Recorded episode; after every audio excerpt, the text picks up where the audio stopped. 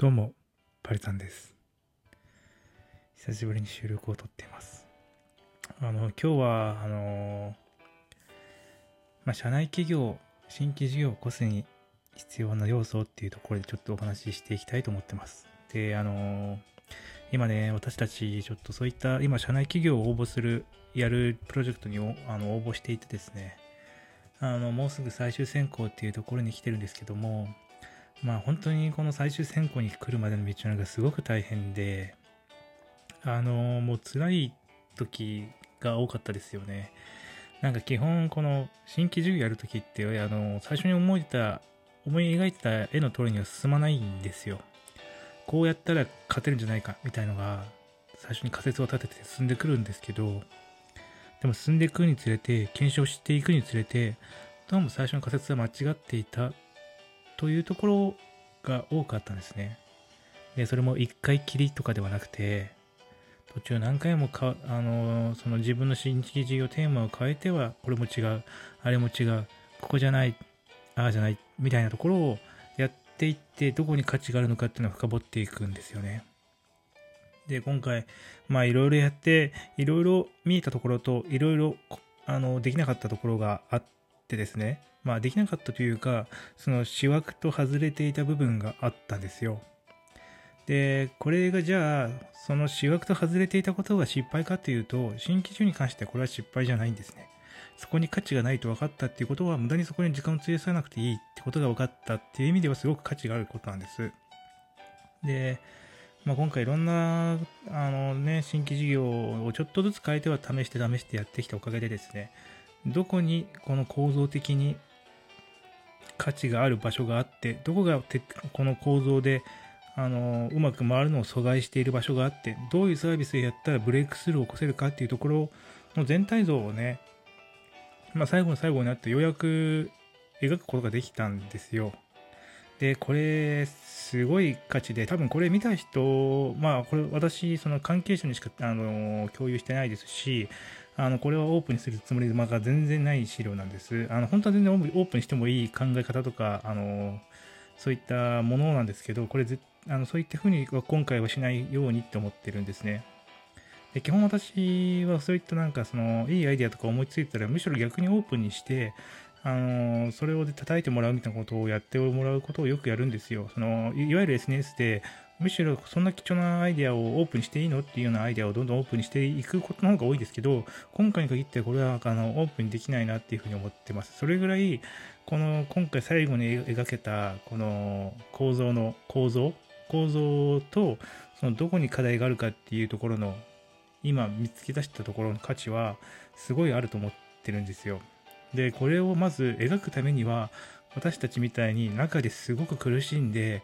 それで、それで本気でそれで、それの課題を解決したいとか、そこに対するサービスを実現したいと思って活動してきたからこそ見えてきた構造なのであって、これ、しかもそのためにすごくいろんな人がサポートしてくれて、あの、まあ、あの、言わないですけども、あの、ものすごい有名な企業の、その、その分野のトップの方々が、メンタリングという、その、あの、私たちの資料を見ていただいて、それについてコメントしていただけるっていうことがあってですね、そのおかげで、こう、どこに構造として価値があって、課題があって、解決すべきだっていうところがようやく落とし込めたんですよ。で、多分この図、この構造を落とし込めた人は多分ほぼいないと思ってるんですよ。まあこんなこと言うとすごいあの、なんかあの、ちょっとね、あの、まあ、あの、思い上がってるんじゃないかみたいな感じになってしまってよくないんですけども、この描け、描いた図っていうのはめちゃくちゃ価値があるし、このか、この図を描けただけできっと今回の多分私たちのこういったあの、なんか、ふわっとしたテーマに対して投資してきた、して来てくれた人に対して十分に答えるだけの価値はあるものができたと思ってるんですね。なので、あの、まあ私としてはこれが最後描けたっていうところ、そして最終的なね、そのなんかあの、本当にこれを事業化するのかどうかっていうあの決定を下す時の審査員に、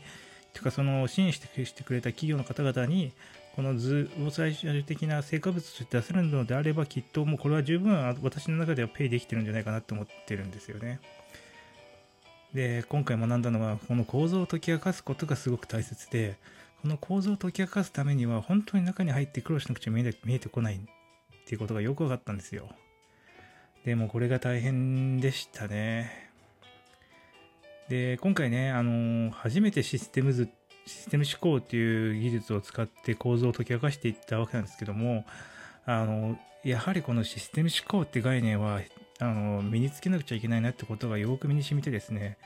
あの今まではそのロジカルシンキングとか、なんかミーシーで漏れなくダブダブりなく考えようみたいなことをすごく言われてきたですきたんですよ。でそういったあのロジックにちゃんと物事を考えようっていうようなことを、まあ、よく会社では言われて、そういった指摘をされることが多いんですけども、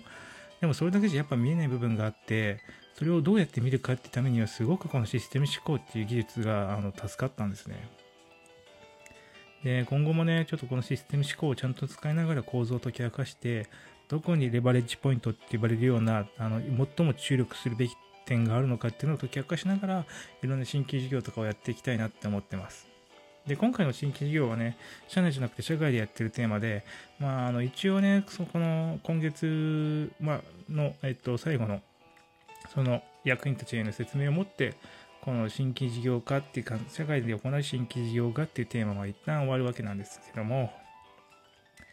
あの、まあね、すごく今回、あの、まあ、反省しなくちゃいけない点があってですね、それは、やっぱ組織の壁っていうところを本当に経験したんですよ。今までは4人でやってきていて、あの4人でやってきている時って一切のコミュニケーションレスがほぼなかったん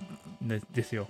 あうんの呼吸というか通過というか大体みんなが見てる方向とか解決しなくちゃいけないこととかは共有できてたしそれぞれ各々がどういったスキルを持ってるのかも見えてるからどこを誰に任せてどうやってあのコミットしていくかみたいなところがあったわけですけども今回はちょっとね初めて7人っていうふうに人を増やしたことによってあのその壁4人から7人に増やす壁っていうのを認識していなかったためにいろんなねこの、まあ、こう、あの、まあ、チームの組織の壁みたいなところにぶつかって、それをもそに、まらに、あの、もろにですね、どう対応していいか分からずに、それの失敗をいろいろしてしまったところで、まあ、いろんな新しく入ってきた人に負担をかけてしまったなっていう後悔はありますね。まあでもまあ、組織の壁を経験できたっていうのは多分、結構いい経験なのかなと私の中では思っていて、うん、これは今後にちゃんと活かしていきたいなと思ってます。で、今回ね、まあ、最終的にすごくいい感じに今まとまってきていて、あの、まあ、どうなるかは本当に今読めないなとは思っているんですけども、まあ、でもまだちょっとね、いろいろ検証できないところがあって、あの、多分最終選考にはね、あの、取らない方の方がちょっと可能性としては、確率としては大きいのかなと思ってるんですけど、まあでも、これで、ここまで来て、これを通過して、ようやくイントレプレナー、社内起業家、社会起業家なり、起業家なりの仲間入りができたんじゃないかなって思います。うん。